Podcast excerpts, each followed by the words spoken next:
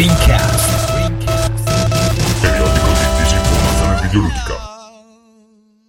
Buon anno amici, rieccoci e siamo tornati a solo 2 mesi dalla precedente puntata, che direi rispetto al trend del 2015 va considerato come tempo record. Dunque, abbiamo registrato appena prima degli annunci relativi alla VR, quindi non sapevamo ancora il prezzo di Oculus, che è stato rivelato ieri rispetto a quando sto registrando questa intro, ed è di $599 o addirittura €699 in Europa. Sono prezzi che sicuramente meritano un commento, ma direi che riprenderemo il discorso nella prossima puntata, quando avremo più dettagli anche su come si muoverà la concorrenza. Buon ascolto.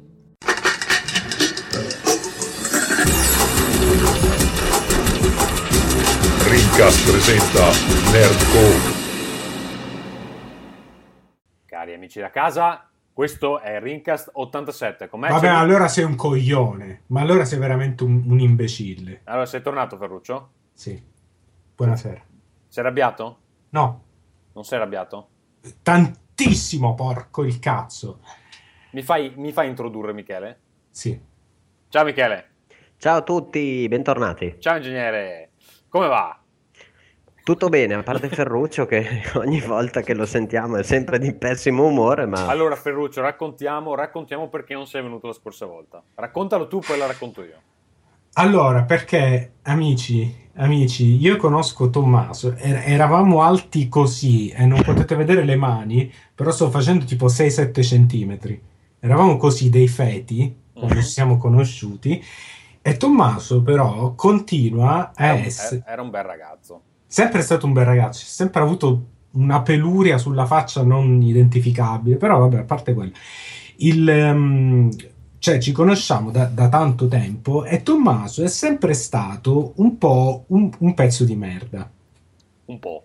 Usando un eufemismo, sì. Se proprio vogliamo usando dire una fine metafora, esatto, francese. Esatto. È un tantino scortese, ecco. A volte. Allora, sempre. Vogliamo ricapitolare gli eventi, no? Oh Gesù. Allora, io ti chiedo... Amici, Ferruccio, benvenuti alla puntata. Non ce ne frega un cazzo. La puntata del litigio in diretta. Ciao amici, buon anno.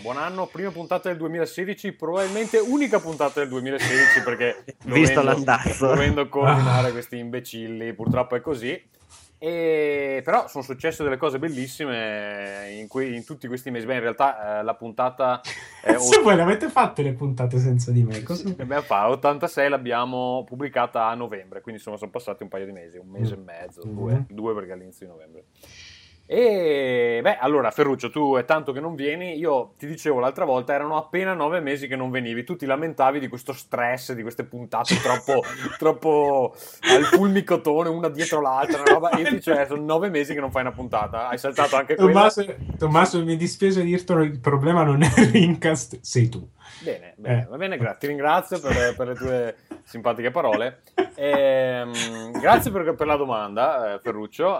Però volevo farti andare te con Casa Ferruccio. Facciamo andare la sigla? Buon anno.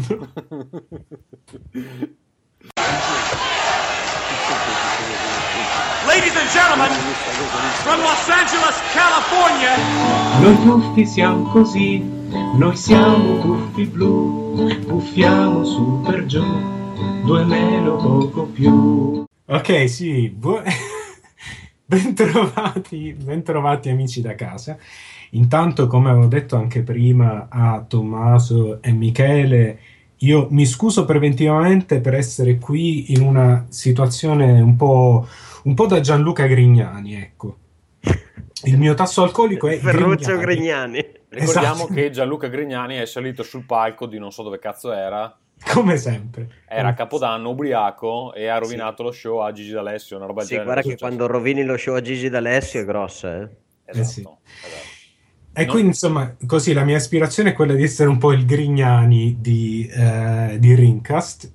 Non so chi è Gigi D'Alessio, vedete un po' fra voi due chi vuole essere Gigi D'Alessio. Io voglio essere Gigi e Michele, penso che Tommaso farà D'Alessio.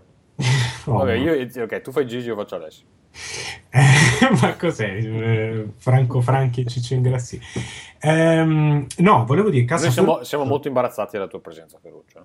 No, va bene, lo so che vi straccio, insomma, siete delle merdine in confronto a me, però Ragazzi, non sentitevi in imbarazzo. Casa Ferruccio, cosa è successo in questi mesi? Saranno anche cazzi miei, però quello che volevo dirvi, amici, è che c'ho un altro gioco, ragazzi, quasi pronto. Vi ricordate il gioco che l'ha reso ricco? Esatto. Questo, io ho una domanda, ma tu...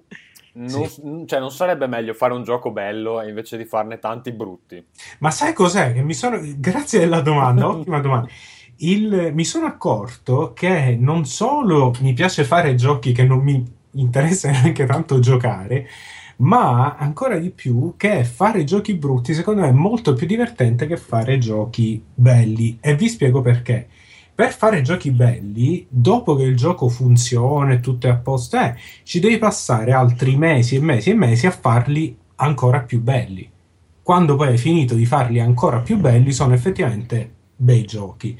Quella parte lì però è un rompimento di coglioni. A me piace fare invece il gioco così, fare le cose veloci, male, però finite. E dici che anche un miglioramento proprio minimo comunque è già un passo da gigante. Esatto, e quindi lanciare giochi così, prima o poi qualcosa di decente verrà fuori. Quindi il mio nuovo gioco è quasi pronto, l'ho fatto praticamente tutto io. Come si chiama? Avevamo in mente di chiamarlo in un modo, ma Apple ci ha gentilmente fatto sapere che di recente qualcuno ha lanciato un'app o qualcosa, insomma il nome non è più disponibile, ragazzi. Il nome era Breaking Bricks, che secondo me faceva ridere perché era un po' tipo Breaking Bad, però Breaking Bricks, perché a me fa ridere un casino, infatti sto ridendo, ma non lo senti, però sto ridendo perché ridi dentro. Sì, sì. È la risata migliore. No, ed è un po' tipo un Arkanoid del 2016 con un twist, con un paio di twist. Insomma, un gioco molto classico che è nato come un esperimento per me, e però poi insomma ci ho preso gusto. È il primo gioco in cui faccio tutto, grafica, programmazione, a parte il suo... Perché diciamo che anche il tuo socio si è rotto i coglioni di avere. Il mio socio si è rotto i coglioni. Il mio socio, ciao Simone se mi stai ascoltando, mi ha detto l'altra volta, sai che c'è? Sono troppo contento per avere voglia di fare videogiochi. Che è una scusa un po' tipo, come per dire... È un concetto bellissimo, sono così soddisfatto che dopo il lavoro non mi va di fare un cazzo.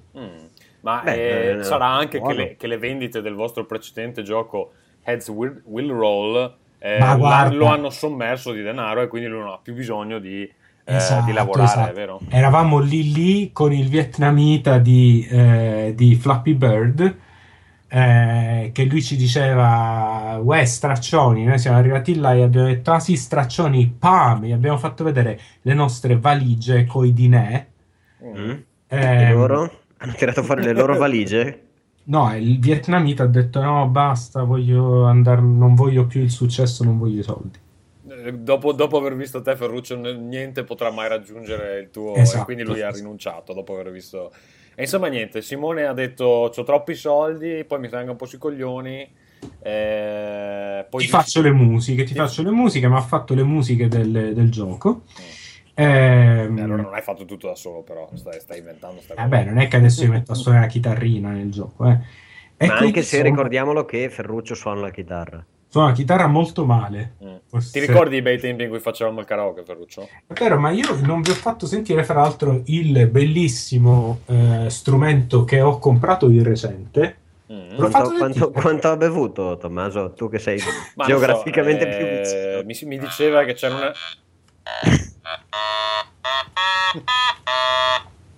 svocoder dei poveri. È un onomatopeico. Come Cristo. Onomatopeico. Si chiama Otamatone. Otamatone, scritto Otamatone, è un'invenzione di un giapponese ed è buffissimo perché sembra una specie di... Ma sei sicuro che vada infilato in bocca, tra l'altro?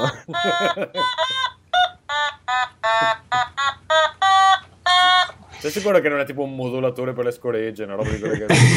È un gradino sopra quello, però è buffissimo, fa molto ridere perché c'ha una faccia, è uno strumento musicale con una faccia. Cercatelo, si chiama Otamatone. Gli hai già cambiato nome, prima era Omatopotone. No, Otamatone. Ok, Casagazzu, ragazzi. Va bene, questo è quanto, Ferruccio. Quindi adesso no, beh, prima di andare alla Casagazzu, dici almeno cosa intendi fare con questo gioco. Sono in contatto con un publisher, vi farò sapere. Va bene. Vabbè, noi abbiamo avvertito Notch intanto, che ha detto che si sta caccando sotto. Esatto, dici che non sa se tutti i soldi che gli hanno dato per Minecraft basteranno. Eh no, ma quello è troppo occupato a essere un padre di merda, quindi... polemica, ragazzi, polemica. Denuncia sociale. Da un padre a modello, vero Ferruccio? Sì, veramente. Mentre sta lì che twitta, mi rompo i coglioni a Los Angeles alle feste, imbecille, c'ha una figlia a suonare un otamatone, invece no. Che... St'imbecille c'ha una figlia di 2 anni a Stoccolma, testa di minchia, vai a stare con tua figlia, falla giocare. Vedi notizie insider che lui sa perché è lì a Stoccolma. A Stoccolma fa meno 25, la figlia sarà morta. Sì, ma anche come numero di abitanti fa meno 25. Conoscono tutti perché abitano nel mio quartiere, guarda. Allora, sigla di Casagazzu. Amore, hai fatto la spesa? Casagazzu. Amore, hai lavato i piatti? Casagazzu. Amore, stacca con i videogiochi che mi sento sola. Casagazzu.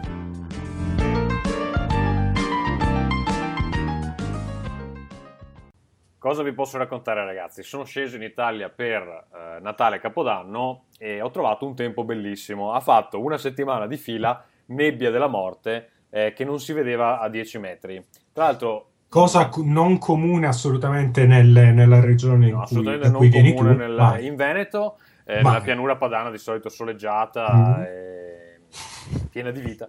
Il paese d'Omare proprio. Okay, il paese d'Omare in questo periodo. Purtroppo quando c'è quel tipo di nebbia non si può nemmeno intuire che tipo di tempo c'è fuori, se è bello o se è brutto non si sa. Poi un certo giorno ci è venuto in mente ma andiamo verso le montagne, ed era un tempo bellissimo. Poi il giorno dopo siamo andati al mare, c'era un tempo bellissimo, quindi era proprio una specie di buco nero sopra il paese dove vivono i miei, che praticamente ci rendeva un po' come Silent Hill. Tra l'altro, sai che ho scoperto che Silent Hill è basato su una città vera che si chiama Centralia? Sai la storia di Centralia? Che è in Veneto? Beh, potrebbe essere in Veneto. Centralia. Ma è una città che ha tipo delle miniere sotterranee, che sono in fiamme perché c'è un materiale combustibile. Gas, sì, non so esattamente che cazzo sia. E praticamente ci sono tipo le crepe sulle strade che fanno fuoriuscire le fiamme dell'inferno. È una roba... tragica proprio, e Silent Hill è ispirato a... Credo che anche a Palermo le buche che ci sono per strada facciano uscire le fiamme dell'inferno. Esatto. Però vabbè, è un'altra cosa. Satira sociale oggi. Ferruccio, sai che finalmente quest'anno andrò a visitare la Sicilia? Minchia, dove vai? Vado a Ragusa. Alla casa di Montalbano. No, non so se vado alla casa di Montalbano, però l'idea è più o meno in quelle zone là. Quella è la parte bella della Sicilia. Esatto, quindi non dove vivono insomma, esatto. Da dove vengo. L'idea è di andare lì e prendere 5 kg più o meno, quello è l'unica cosa che mi interessa effettivamente. Molto facile, sì. Va bene, e allora cosa è successo? Natale con i tuoi, Pasqua con chi vuoi, Capodanno abbiamo detto vabbè, andiamo a Padova, sono 7-8 anni che non ci vado da quando ho preso la laurea. Nessuno ha mai detto questa frase, Capodanno andiamo a Padova. No, vabbè, non perché chi è lì dice Padova a me. Neanche l'ISIS. Neanche l'ISIS non si fa esplodere a Padova. Comunque ho detto, vabbè, sono tanti anni che non vado, effettivamente non mi ricordo neanche quando l'ho presa la laurea, comunque a un certo punto l'ho presa. Ho detto, sono tanti anni che non vado, andiamo a Padova. C'ha delle belle piazze, c'ha dei monumenti, è carina. Era per non stare a Treviso, non ce lo voglio. Bene. Allora affittiamo una stanza, ho detto no, così mi sfondo di alcol, posso dormire lì la notte, andiamo in questo ristorante, cerchiamo un po' di ristoranti, chiedo a degli amici, mi consigliano della roba che non era, perché sono quasi tutti fuori, quindi in centro non c'era tanto, e trovo questo ristorante sardo, ma guardo i piatti, guardo il sito, bello, cazzo sembra, costo elevato, dico sarà una roba di classe. E prenoto, sento il management, mi dicono guardi lei deve versare una caparra a metà del prezzo. Beh, no, perché viene dall'estero, sarà una serata importante, posso anche capire, insomma costava tanto, quindi se gli blocchi un tavolo poi non vai è un problema, insomma, cioè ci perdono alcune centinaia di euro. niente, ci presentiamo, bel locale, in una zona un po' malfamata, però sembra carino. Ci presentiamo, il menù tutto di pesce, e allora c'era il pesce spada, c'era l'aragosta, c'era i tartufi di mare che non avevo neanche mai mangiato, roba così, insomma. Cosa cazzo sono i tartufi? Sono tipo delle vongole che però costano molto di più e hanno lo stesso identico gusto. Okay. E, benissimo, allora mangiamo, bello. A un certo punto però lo chef si incazza. No, arrivano altri ospiti, c'è un po' di gente. Lo chef va al tavolo vicino al nostro, dove c'è un comandante dei carabinieri con sua moglie e due bambini e i figli. Allora iniziano a parlare così un po' ad alta voce e sento che inizia a dire: ah, testa di cazzo, ma... Poi si siede vicino alla moglie e fa: ma tu sei bella, ma guarda questo, guarda che cesso. E io dico: boh, si conosceranno. presumo si conosceranno. Però sta cosa prosegue per un po' e poi lui si alza e fa: ah, io sono omosessuale, io sono bisex e posso baciarti adesso? Ho sempre sto carabiniere. La gente si guarda in giro un po', sai, lo chef che dovrebbe stare in cucina a cucinare, cazzo, una volta che un giorno deve stare in cucina a cucinare, e in realtà i piatti continuano ad arrivare, quindi qualcuno in cucina cucinava, non so chi cazzo fosse, però non era lo chef, non era lo chef, insomma sto chef niente, sempre più sembrava se fosse fatto, si allargava due righe di coca. Allora continua a dire: perché io sono bisex, a me piace il cazzo, cioè più o meno proprio la metteva così, e non mi voglio sedere vicino a questa testa di cazzo. E poi dico: vabbè, continuo a farlo con questo cliente. Chi erano le teste di cazzo di cui lui parlava, scusa? Il comandante carabinieri? È un po' intricata, da lì story. Inizia a difendersi, a espandersi verso gli altri clienti, e quindi si siede al tavolo con gli altri, fa: ah, ma che belle queste ragazze che avete portato, voi però avete un po' una faccia da culo. E dico: ma che non gli voglio neanche dare torto, ragazzi. Quanto avevano bevuto? Poi a un certo punto scatta la mezzanotte, arriva lo champagne libero proprio, e lui fa: mi tolgo i pantaloni. Allora arriva in sala, si toglie i pantaloni e inizia a sedersi sulla gente. Ma che cazzo sta succedendo? Veramente una roba. A un certo punto si rimette i pantaloni, si siede anche sopra di me, mi prende una mano, se la pone sul capezzolo e inizia a raccontare le sue stronzate. Io un attimo allibito sto al gioco, perché o stavi al gioco o t'alzavi e te ne andavi, insomma non è che c'era molto altro da fare. E tu ovviamente non ti sei alzato. Ma no, cosa devo fare? Era veramente surreale, perché a tavola avevi davanti, ed è così che succedono le violenze sessuali, tipo il filetto di pesce spada con la cremina di carciofi e il vinello e il capezzolo, e lui seduto sopra, anche se si faceva palpare una tetta. Vabbè, è una situazione un po' così. E niente, allora. Però è Capodanno. Allora, esatto, l'idea. E poi a un certo punto viene fuori che anche il suo compleanno, avrà bevuto, si sarà fatto due righe di coca. Boh. Facciamo per andare a pagare. La mia ragazza è molto alta, per chi non lo sapesse. Allora guarda lei, guarda me, e lui mi fa: è una cosa inumana. Come una cosa inumana? Ma guarda lei, guarda te. Ma scusa. Rissa reale. Io avevo già pagato, la mia ragazza era in fila. E gli stava per dare 120 euro, e però lui diceva: ma guarda questi due, lei è così, tu sei un tappo, insomma. E io faccio: vabbè, evidentemente compenserò in qualche altro modo.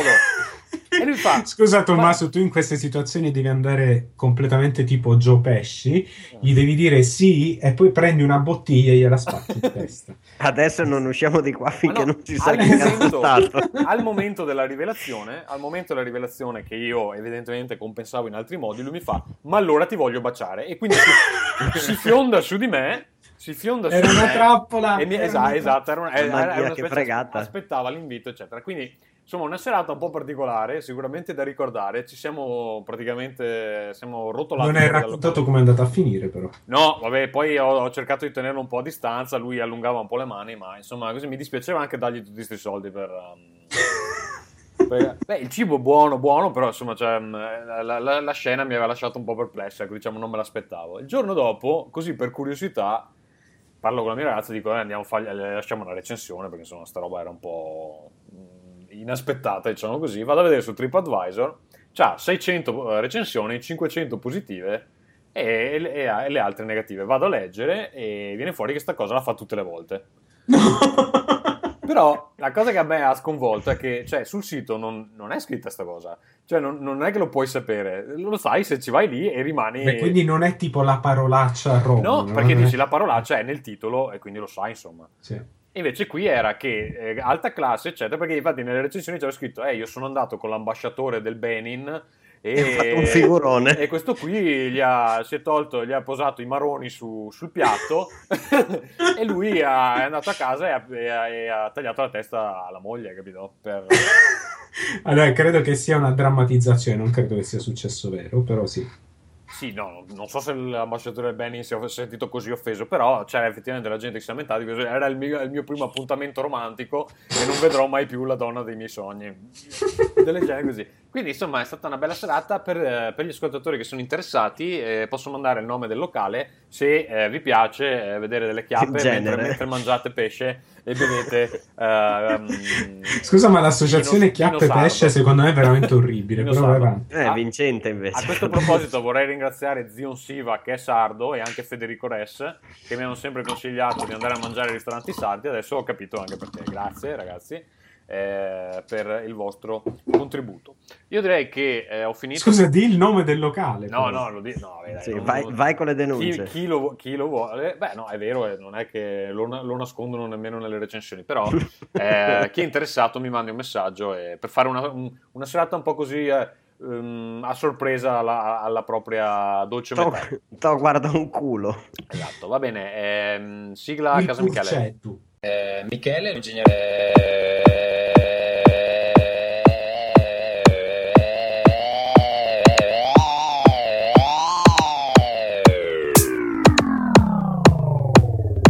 E sui Furries. Ciao a tutti.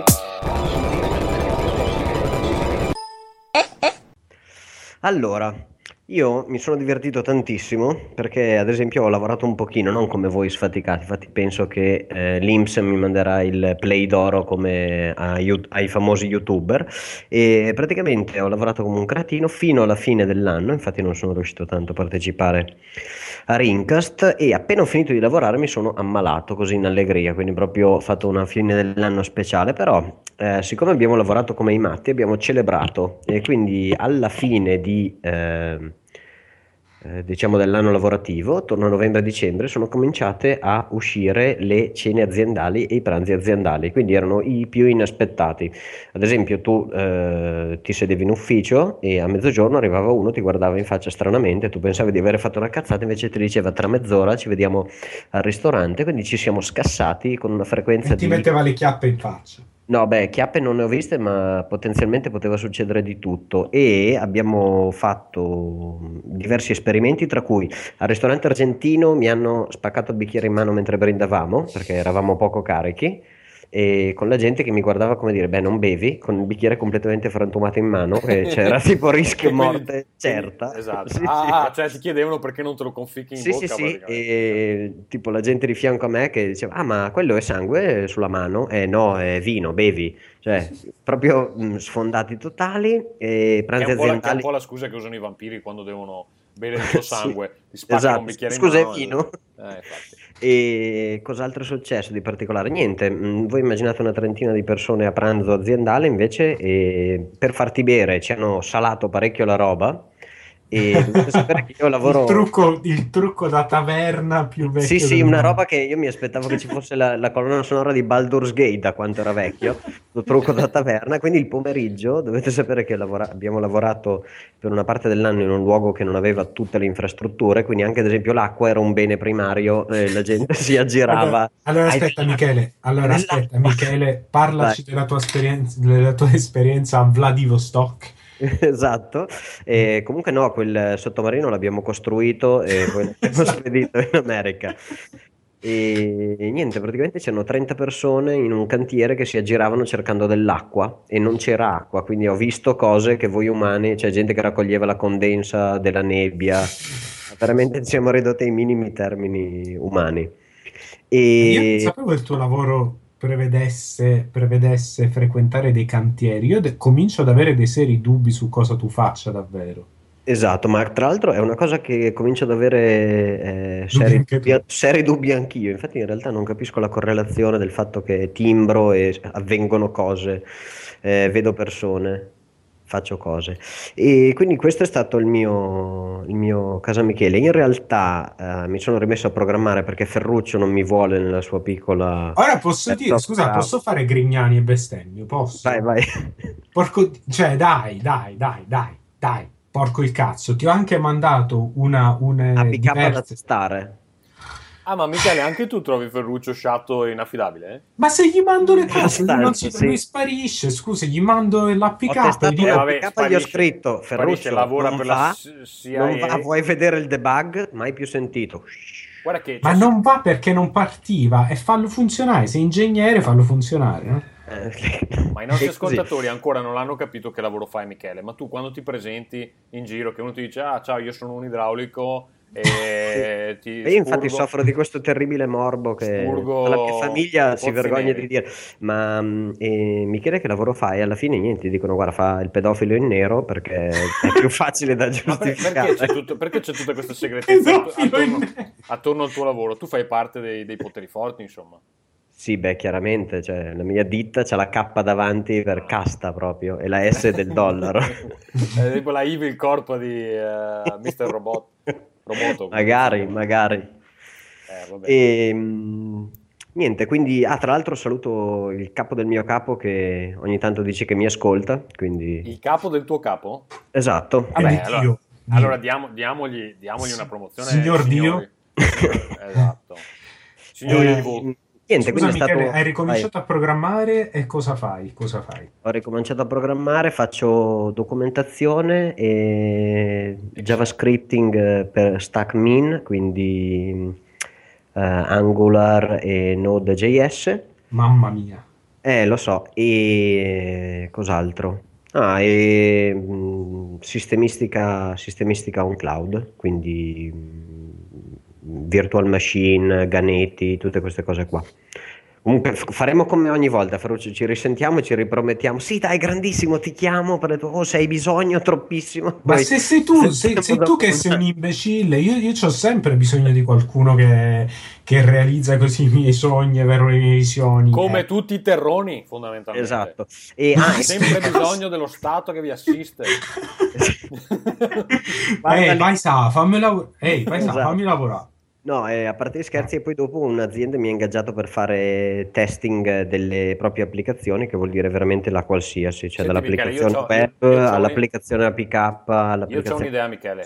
Tu sei capace di costruirmi una macchina della nebbia? Perché un po' mi manca adesso.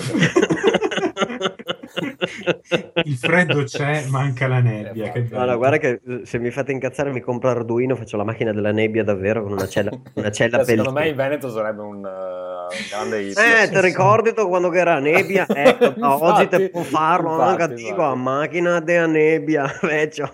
Esatto. Tra l'altro io adesso sono a Bologna, non so se lo sapete, che mi sono da un po'. Sai che a Bologna c'è una bella connessione, perché prima ti sentiva una merda, adesso ti sento bene. Anche Ferruccio lo sento meglio. Hai fatto un upgrade alla linea. No, a sto punto devi domandarti se sei tu il... Forse sono io che mi sono upgradato. Sarà il freddo, non so, magari che le linee... Trasmette meglio, infatti. Io penso che siano le chiappe di quel signore. Bisogna ogni tanto strofinarle. Ti hanno caricato di energia, quindi... No, comunque mi ero dimenticato le nebbie, e invece adesso sono a Bologna e mi sono cuccato, penso, un mese dove non si vedeva il sole. Sembrava veramente Silent Hill. Cioè si alzava la nebbia e poi si riabbassava la sera. Veramente tragico. E... c'erano dei posti dove appunto sto cantiere qua non era molto illuminato e scherzavamo ridendo che ogni tanto qualcuno scompariva, non lo trovavamo più. Però Michele, raccontami di più, racconta a me, Tommaso, di più di questa cosa che non c'era il sole. Dai, dici. Che non, sì, lo so che tu hai fenomeno che non... lampada del sole, altrimenti... Ma tu sai che io quest'anno sono diventato allergico al sole? No, mi si sono spaccati due volte gli occhi. E... si sono spaccati tutte e due le volte quando sottoposti a troppa luce, poiché non la vedo più, e quindi ormai sono diventato una specie di vampiro, effettivamente. Ma questa è una storia per un altro momento, ragazzi. Direi che andiamo velocemente proprio sulle news del momento, che non c'è proprio un granché fino, insomma, a gennaio. Cosa volete che sia successo? Allora, domanda così en passant, i saldi Steam hanno rotto il cazzo? A me un po' hanno rotto il cazzo, anche se questa volta ho ceduto di nuovo, comprato della roba che non giocherò, ma no, io invece guarda, non c'erano magari cose per cui strapparsi i peli del culo e buttarli in aria così come dei festoni, però intanto io mi sono ripulito un po' la wishlist che avevo.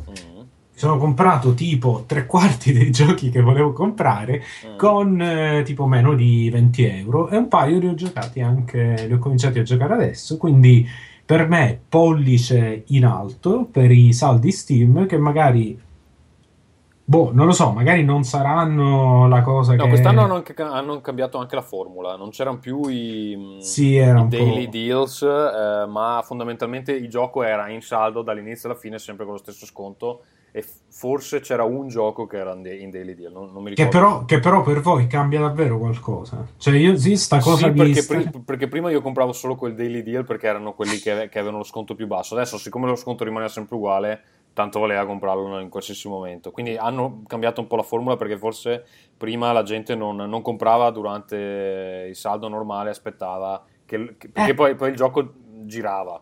Ma sai cosa? Spieghiamo bene questa cosa, Tommaso. Ci sono due tipi di saldi di solito in Steam.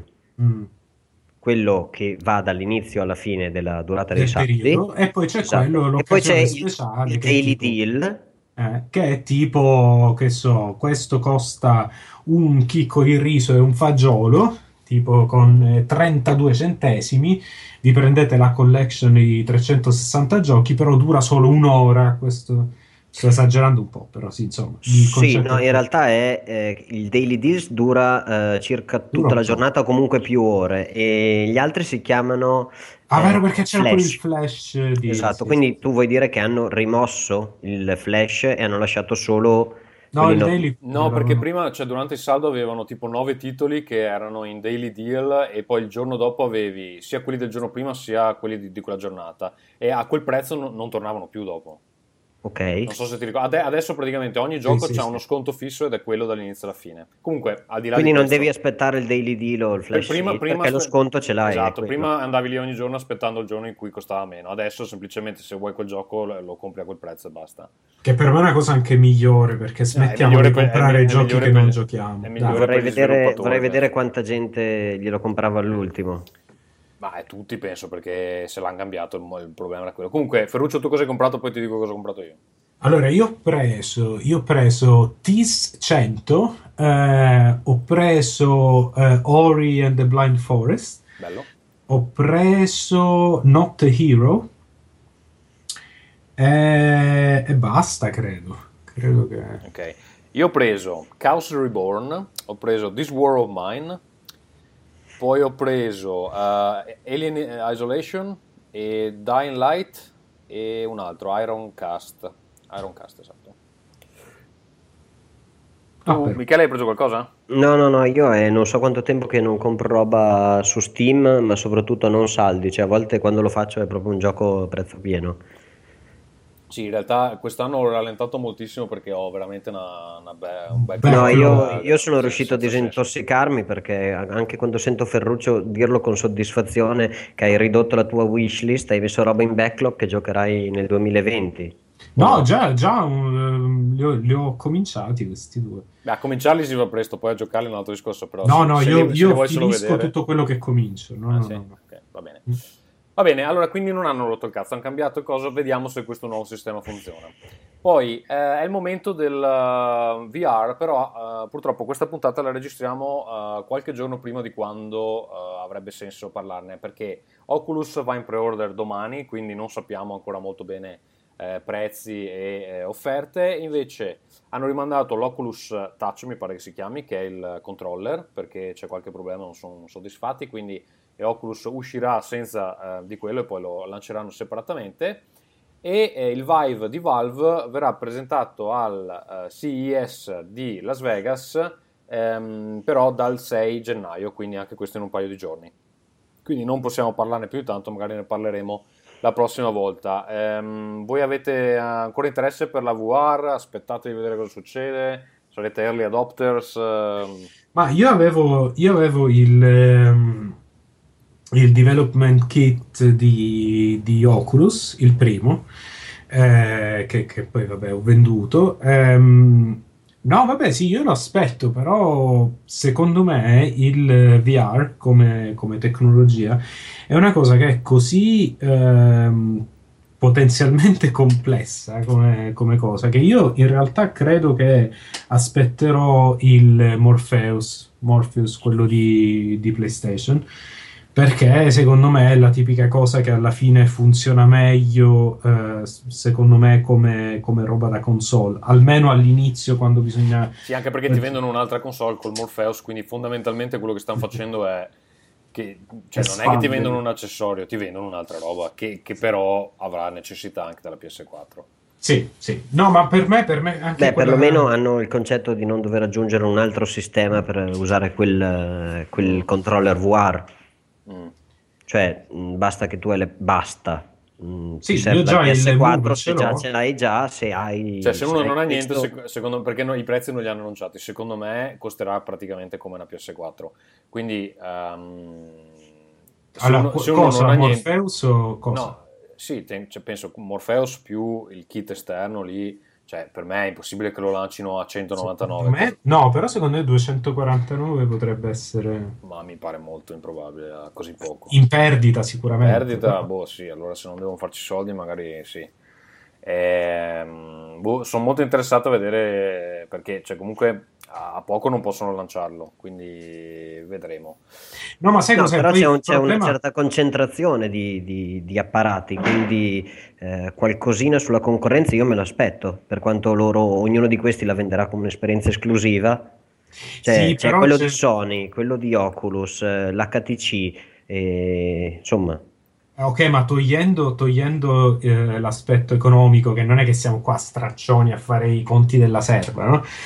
Togliendo la questione economica, com'è invece dal punto di vista del software? Cos'è che vi interessa? Perché quella è pure una cosa che a me fa un po' paura con l'Oculus, è che ci siano un sacco di esperienze così tirate un po' così alla cieca, e secondo me all'inizio di una nuova tecnologia il fatto di l'ambiente un po' più curato, un po' più walled garden, diciamo, secondo me potrebbe anche essere una cosa positiva. Voi che ne pensate? Che non ti ho ascoltato, Ferruccio, quindi direi di passare alla prossima news. No, ok, Michele, cosa ne pensi? Stavo discutendo anche con altri che l'esperienza della console in particolare aveva, secondo il mio modesto parere, dato uno spunto in più rispetto al PC, perché è una cosa preparata, però ha un walled garden che tu devi far valere, cioè tu vai da qualcuno e gli dici: guarda, con la mia console fai solo quello che ti dico io e giochi solo ai giochi che ti dico io, però guarda com'è tutto raffinato. Io penso che se a questo punto non hanno già cominciato a pensarlo e a prepararlo, avendo le preproduzioni e i kit di sviluppo ormai fuori da parecchio tempo, soprattutto Oculus, sono un po' preoccupato. Però io non ho visto nessuno di questi spingere sul guarda quello che abbiamo già. Ci sono delle tech demo, ci sono delle liste lunghissime di specifiche, di guarda che col nostro non ti viene... il senso del vomito, guarda che il controller che lo accompagna è fantastico, ma non c'è nessuno che dice: guarda, il nostro controller fa ancora un po' cagare, il senso del vomito ce l'abbiamo garantito, però noi abbiamo già il senso del vomito, 40 giochi, e appena mettiamo a posto queste due cazzate, sti 40 giochi o ste 40 applicazioni di che ne so, visita virtuale del dottore, visita di un museo. Mi sembra che fosse invece quello che ha detto Sony, no? Che non ha, cioè è stata lì a dire tipo un po' ok, dal punto di vista tecnico non vi preoccupate, non ne parliamo, Però abbiamo qua il gioco dei mech, il gioco di questo, il gioco di quello. Sì, ma tu hai visto cos'era l'ultimo? Dreams? PlayStation Experience. Sì, no, non ho visto la conferenza, però ho visto... no, allora, alla conferenza, se avessero avuto tanto, invece di far vedere un gioco in cui mi sono sentito in imbarazzo per loro, sai come quando guardi, cos'era? Per citare Palla di Lardo, un vecchio che cerca di scoparsi una figa, c'erano due che si tiravano un disco, tipo di scobolo, virtuale, e so che è difficile rendere sul palco un'esperienza che è visibile solo tramite un visore apposito. Però la mia domanda resta sempre quella, cioè ok, hai fatto vedere solo quel gioco sulla PlayStation, alla PlayStation Experience, e sono andati avanti qualcosa come 7-8 minuti a lanciarsi questo disco e a cercare di coordinarsi. Adesso io dico, sarà anche quello venuto meglio, però come al solito un assemblaggio dei video, delle altre cose che stai facendo sviluppare, o anche solo dicendo guarda, TripAdvisor è con noi, non è sulle altre piattaforme, o il Louvre, e mi viene sempre in mente il Louvre perché avevo usato la bellissima applicazione per 3DS per girare il Louvre, è con noi, oppure cazzo ne so, vi facciamo stare come se foste sulla stazione spaziale con l'Oculus VR. Tutte queste cose non c'è nulla, e quindi quando mi dico sì è bello e sarà quello che farà vincere, io ho paura che non siano ancora pronti, o forse hanno paura di svelare le proprie carte, che ne so, però siamo talmente vicini. E a questo punto lo scopriamo questa settimana, perché se non lo svelano domani che devono vendere i pre-order, non so quando possano svelare queste cose. Cioè mi viene sempre il dubbio che siamo vicini al adesso non glielo voglio augurare a nessuno, però vicini a quanto abbia mai fatto successo il 3D. No, siamo agli anni 90, vuol dire. Era la feature che faceva vendere il nuovo televisore, dopo che la gente aveva venduto prima l'HD Ready e poi il digitale terrestre e poi il Full HD, quello che faceva vendere era avere il 3D, e adesso quello che devi avere, perché sennò non vendi, è la virtual reality, ed è in entrambi i casi un errore, secondo il mio modesto parere, da parte di Sony, perché dice ok, devo anche esplorare questo settore, quindi prendo PlayStation 4, PlayStation Vita, PlayStation qualsiasi e ci aggiungo la componente VR, per cui se va io ce l'ho. Ed è un errore da parte di come si dice, HTC, mi sembra che anche Nvidia abbia un prodotto di questo tipo e dica ok, però io punto decisamente su questo perché secondo me questo è il futuro. Ma guarda, la differenza però credo è che quello che non c'era nel 3D, anche ingiustamente secondo me, perché a me il 3D piace, però quello che non c'era nel 3D e che c'è invece con la realtà virtuale è l'entusiasmo del pubblico. Io ho un po' paura perché chi l'ha provato lo adora, e invece chi ha provato il 3D, e l'abbiamo provato tutti una volta o l'altra al cinema, c'è a chi non dispiace, a me per esempio non dispiace il cinema in 3D, ma c'è anche gente che non lo sopporta. Chi l'ha provato lo adora per 5 minuti, perché secondo me il problema è che le piattaforme sono leggermente sottosviluppate al momento, potrebbero beneficiare di 1 o 2 anni extra per essere proprio quello che promettono di essere, e quindi fare un under delivery adesso potrebbe in qualche modo scoraggiare futuri acquirenti dal comprare. Cioè, Tommaso, cosa sai più di noi? No, Tommaso svela, parla. Ma io l'unica cosa che ti posso dire, ho provato il Morpheus, non la versione attuale, quella precedente secondo me non è pronta, e okay. Quella attuale è diversa, e spero che l'abbiano migliorata molto, perché per me è interessante, ma è una roba che ti metti su 10 minuti perché poi ti viene da vomitare, e se è così secondo me non può fare breccia, e rischia un po' di scoraggiare quegli utenti che magari fra 1 o 2 anni eliminati tutti i problemi di risoluzione, perché per esempio recentemente ho visitato anche Hive Division, li abbiamo nominati tante volte, film di Metal Gear eccetera. Loro adesso stanno lavorando con il 3D, hanno costruito una camera per filmare in 3D, in realtà virtuale, sì. E avevano dei visori lì, mi hanno fatto vedere delle cose, però i visori con la risoluzione più densa disponibile al momento, ci vedi ancora i pixel. E quindi c'è l'effetto tendina di nylon. Si vede, sì. Si vede. E adesso, se non vuoi andare su dei prezzi stratosferici, la qualità che puoi ottenere è quella. E quindi, se la qualità è quella, ho paura che non sia ancora lì, cioè che ci sia quel millisecondo di troppo che ti fa venire i giramenti di testa, che ci sia quella densità di pixel che si vede e dà fastidio. Perché se ti fa male agli occhi poi è finita, eh? Cioè, non... Beh, però scusa, non lo so, non è un po' come le TV LCD che sì, forse sì, però le TV LCD non ti fanno venire da vomitare, questa qua sì. Questo è pure vero, sì. Vabbè, vedremo, io spero che abbia successo, però non vorrei che fosse leggermente troppo presto, io aspetterei volentieri altri 1 o 2 anni per avere il prodotto che tutti vogliamo, invece di avere una roba che magari rovina un po' il mercato per gli altri. Comunque vabbè, vedremo, poi è finita così anche con gli smartphone, il primo iPhone se lo prendi in mano adesso fa cagare, insomma, poi nel tempo insomma gli early adopter si sono cuccati quello e poi quindi io spero tantissimo di venire deluso, che questa prima generazione, ma lo diceva anche Palm, non mi ricordo più, che è il Laura Palmer, no, poi infatti l'hanno uccisa Palm. Che vabbè, è Palmer Luckey, che è l'inventore di Oculus Rift, ha detto anche per si chiamerà veramente così. Sì.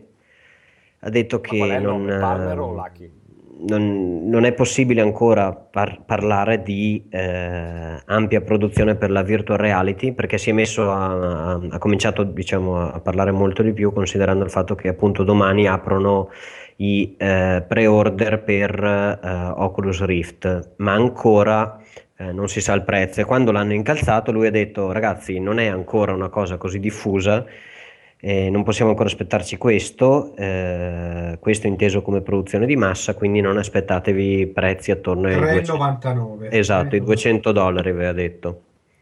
E quindi insomma sarà esattamente, penso, come dice Tommaso, una cosa che vedrà grossi miglioramenti, se va bene, se va abbastanza bene, nelle prime 2 o 3 generazioni. Sì, però sai, lì devono investire molto sui giochi, perché ovviamente poi diventa un cane che si morde la coda. Se non ci sono acquirenti non fanno i giochi, se non ci sono i giochi non ci sono acquirenti, e quindi bisogna che ci perdano dei soldi. Ci vuole la famosa killer app, quella che insomma, di cui non si è sentito bisogno per molti anni. Adesso che c'è una tecnologia nuova, effettivamente c'è un po' il bisogno della killer app.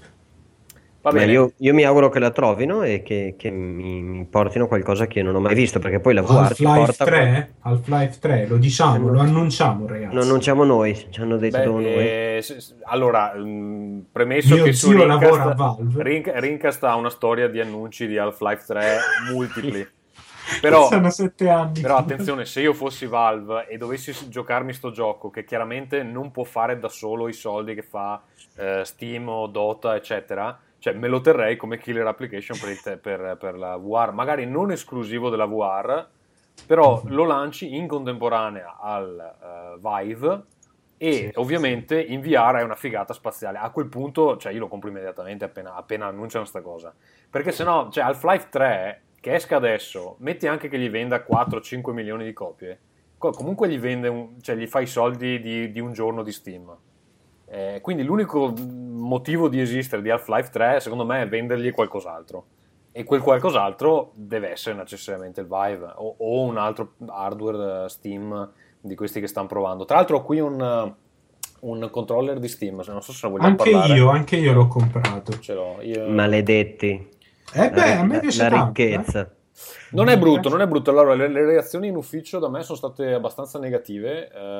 Siete sfigati. Sono state abbastanza negative, ma adesso ti faccio sentire una cosa, perché fa un sacco di rumore e insomma così di primo impatto non ti dà grandissima fiducia. Secondo me, se gli fai un po' di tuning, perché si può impostare questi profili per ogni gioco, cioè ogni gioco può avere una combinazione diversa di tasti che confonde un po', però cioè, se non giochi 100 giochi contemporaneamente ti puoi impostare, per esempio ho provato a giocare Shadowrun Dragonfall sulla TV dal divano, è un gioco mouse e tastiera, puoi impostare il pad che c'è sulla destra, che è un touchpad, lo puoi impostare che se tipo fai la rotazione antioraria ti fa lo zoom della rotella centrale, e in rotazione oraria te lo fa nell'altra direzione. E puoi fare cose del genere, no? E un altro gioco può avere dei comandi completamente diversi, li imposti tu. Quindi se ci lavori un po', secondo me è interessante. Funziona molto meglio se giochi uno strategico, se giochi un gioco comunque dal ritmo lento. Se giochi un FPS, secondo me, boh.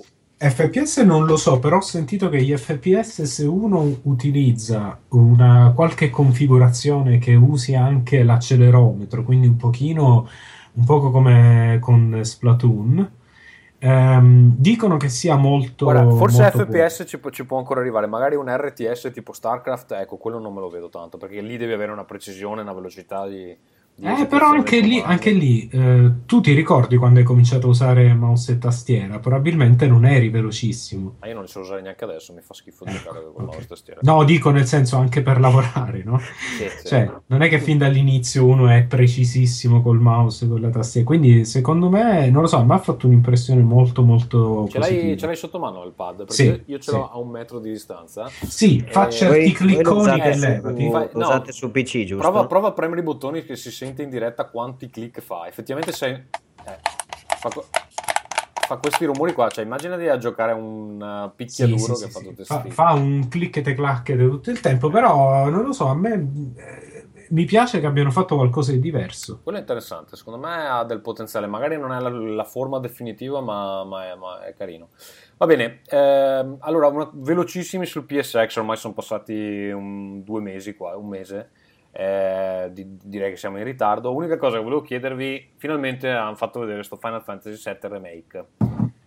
Non l'hanno detto durante la presentazione, ovviamente per evitare le uova marce. Qualche giorno dopo è uscita sta cosa, che però uscirà a puntate, e oggi ho letto che tra l'altro la prima non esce nemmeno nel 2016. Quindi Square sta mantenendo le promesse di metterci 20 anni a fare la conversione.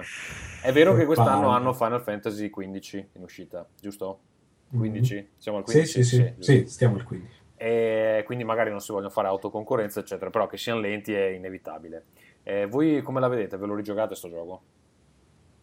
Ma non lo so, guarda, io l'ho adorato, però c'avevo anche 15 anni, cioè, non lo so. Non sto lì ad aspettare col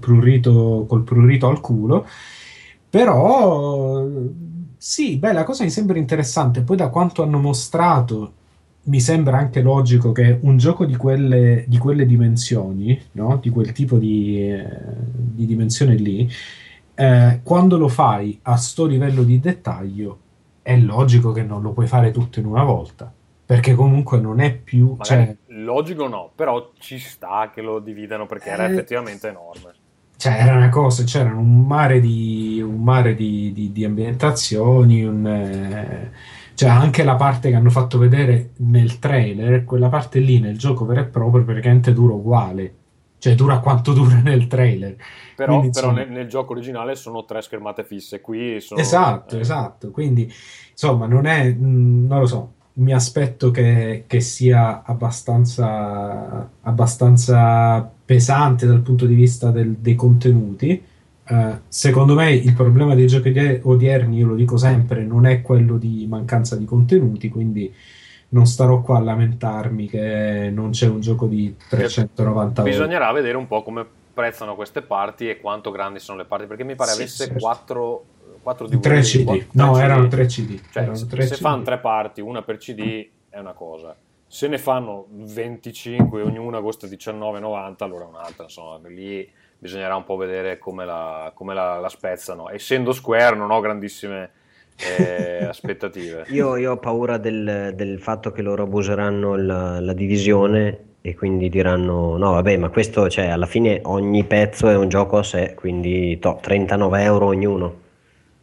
Beh, tanto la gente protesterà e poi se lo comprerà lo stesso. Sì, beh, se c'è un gioco che comunque anche dopo aver protestato si compreranno, probabilmente è quello. Sì, e poi loro diranno comunque ci sono contenuti di gameplay e di storia aggiuntivi, quindi paga, taci. Va bene. Allora, vediamo, mi sono perso la scaletta. Direi di passare, se non abbiamo altro, ai giochi che stiamo giocando. Cari amici a casa. No, play. Bene amici, allora il primo gioco di cui vi voglio parlare oggi è Armello, un gioco che non si sta inculando veramente nessuno ed mi dispiace proprio dal profondo del cuore. Cos'è Armello? Allora, è un gioco che era nato su Kickstarter, è uscito su PS4, su PC e credo funzioni anche su Mac. È fondamentalmente un gioco da tavolo però digitale. Dico gioco a tavolo perché potrebbero tranquillamente farne una versione da tavolo senza cambiare assolutamente niente. Sarebbe complesso, però funziona perfettamente. È fatto da degli australiani, una casa, uno sviluppatore che non ho mai sentito prima, che si chiama, adesso ve lo dico anche, League of Geeks. E come funziona? Fondamentalmente è ambientato in questo mondo fantastico, è un fantasy con gli animali, quindi c'è il lupo antropomorfo, la lepre antropomorfa, c'è il re che è un leone, eccetera. Ha uno stile grafico bellissimo, proprio stupendo, e ha questa mappa esagonale dove i personaggi si muovono in giro, ci sono vari tipi di terreni e ovviamente ogni tipo di terreno ha dei buff, debuff di vario tipo, eccetera. Si usano delle carte per influenzare l'azione, alcune possono essere giocate sul proprio personaggio, alcuni sui nemici, eccetera. Lo scopo del gioco è, allora, la storia è questa: il re al centro della mappa sta impazzendo, è corrotto da questa forza malvagia che si sta rovesciando nel reame, e ci sono 8 turni prima che la corruzione lo uccida. Ogni turno il re, siccome è impazzito, emette dei decreti che cambiano le regole del gioco. I personaggi che hanno una statistica che si chiama prestige, quindi prestigio più alta, possono fondamentalmente fungere da come dire, consiglieri del re e spingere per far avverare certe leggi invece di altre, quindi a proprio vantaggio, a svantaggio degli altri giocatori. È difficile da spiegare, però è complesso, molto strategico. L'intelligenza artificiale funziona molto bene, infatti non ho avuto molta necessità di giocare online. Ho visto che hanno fatto... Dove si gioca? Perché vedo che doveva uscire su iPad, ma... E allora, c'è intanto su PS4 e PC. Adesso ti dico subito se è compatibile anche su Mac. È perfetto per l'iPad, però è abbastanza potente graficamente, quindi non so se... forse gli ultimi iPad magari riescono a farlo girare. Sì, funziona anche su Mac. E niente, Ci sono tiri di dado, ci sono giocate di carte nascoste, scoperte, eccetera. È complesso, però ci sono vari modi per vincere una partita. Si può uccidere il re, si può aspettare che crepi, si può diventare il più prestigioso del reame, si possono tradire gli altri, insomma. È molto molto complesso, bello, è in sconto, attualmente mi pare che sia in sconto sul PSN, è stato in sconto su Steam, e comunque mettetevelo in wishlist perché se vi piacciono i giochi a tavola è proprio eccezionale. Io con questo direi che ho finito. Michele, tu stai giocando dei giochi vecchi, giusto? Sì, io sono appassionato di giochi vecchi di merda, nel senso che era una vita che volevo vedere che cazzo aveva fatto Kojima prima di Metal Gear Solid. Mentre? Sì, fatti... dopo il primo, prima del secondo, appena ok. E niente, praticamente mi sono comprato Zone of the Enders HD Collection, che è un unico disco uscito ancora 4 anni fa, ormai 5 anni fa, per PS3, perché non so se su PSN Store c'era, ma costava esattamente come fisico, allora vaffanculo. E allora Zone of the Enders contiene HD Collection, contiene sia Zone of the Enders il primo che il secondo.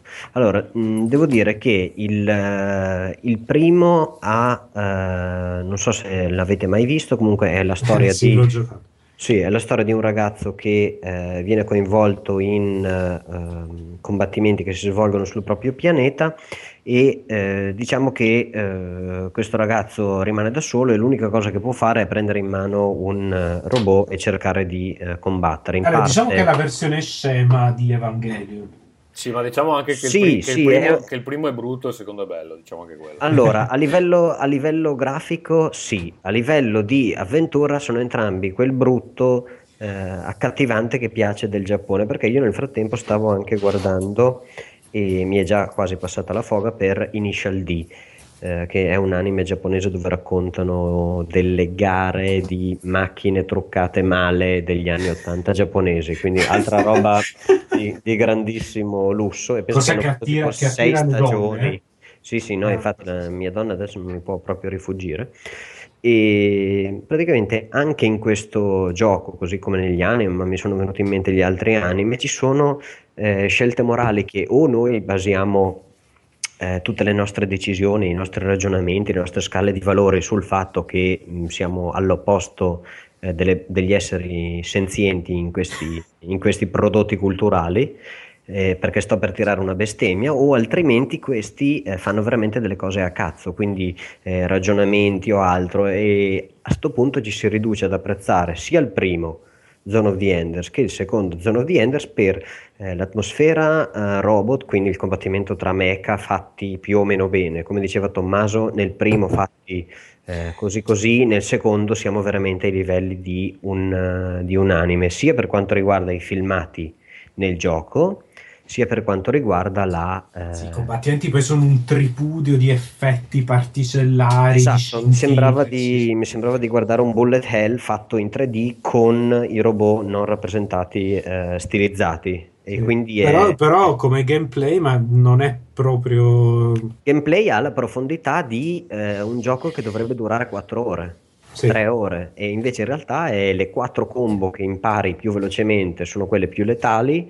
A volte a caso il mostro subisce più colpi e non riesce a capire il perché subisca più i colpi di quello che stai facendo da 45 minuti, mentre qualcuno ti guarda e dice l'abbiamo perso, guarda lì come si riduce sul divano, perché fai veramente per 20 minuti la stessa mossa e non ti spinge ad esplorare o a fare altre combinazioni. No, non è molto tecnico come gioco. No, esatto, quindi non so, uno che viene da Bayonetta e si mette a guardare questo, ma anche Dante's Inferno per dire, come tecnicismo, o da un Ninja Gaiden lo prende e dice dai, vai giù a portare giù la spazzatura, perché è veramente semplicistico, non sfidante, e nemmeno ha il coraggio di essere punitivo a caso, ma non è neanche punitivo a caso, del tipo guarda sì. L'abbiamo fatto con 4 opzioni, però queste 4 opzioni quando le sbagli muori subito, e allora avrei capito che uno dice guarda, capolavoro semplice, affrontabile da tutti ma non dominabile da tutti, e allora magari avrei capito quando Tommaso mi dice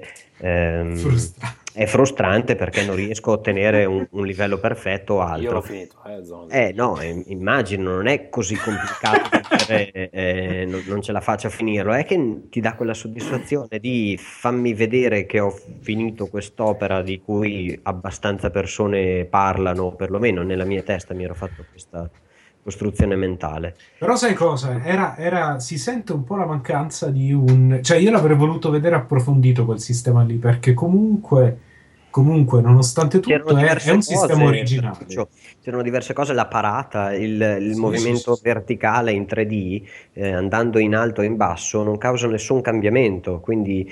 non so, ci possono essere delle schivate in alto, delle schivate in basso. Ma sai cosa? Datelo a Platinum questo gioco e vi tireranno fuori una roba con una minchia di 30 centimetri. Sì, anche se è vero che ultimamente a Platinum stanno tirando di tutto, e credo che Platinum abbia 7 team di cui 6 scarsi. Esatto. Quando peccano il team buono viene il prodotto buono. È una questione di budget, ragazzi. Però a questo punto stiamo parlando di Konami, non so.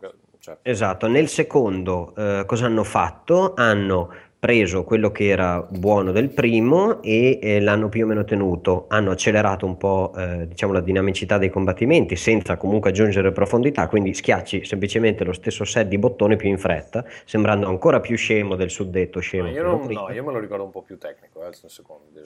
Pochino, proprio perché c'è quel colpo che spara i mille frammenti e che raggiunge più persone, e perché c'è il lancio degli oggetti che puoi raccogliere.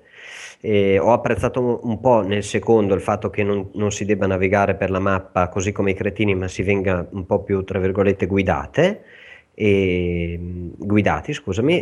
però è un more of the same, quindi ce l'ho lì, nemmeno troppo finito, mi manca direi almeno un paio d'ore. Alla fine figa, aveva dei bei set pieces, veramente epico, me lo ricordo. Sì, io lo immagino un racconto così, un racconto giapponese con spero un'autoconclusione. Un anime interattivo più o meno. Esatto, un anime interattivo, quindi se avete qualcos'altro del genere che abbia però qualcosina un po' più di profondità da suggerire, io sono qua ad ascoltarvi. Asura's Wrath. No, dai. Cioè, no, non lo so, sto sparando, a me fa cagare. Zone of the Enders 2 c'è molto più gameplay di Asura's Wrath, boh, non so, cioè, in quel genere devi andare su Vanquish poi o... però Vanquish è un gioco che c'ha un manico che levati. Ma io Zoe 2 ho un ottimo... No, sei un coglione. Tommaso, sei un coglione. No, lascialo finire. No, non ci gioco da quando è uscito. L'avevo preso al lancio, però me lo ricordo come uno dei miei preferiti per PS2, quindi boh. Sì, Vanquish è un gioco bellissimo. PS3. Sto parlando di Zone of the Enders. Ah, ok. 2. L'1 non era un granché. Va bene, Ferruccio, parlaci di Assault Android Cactus, che è questo gioco...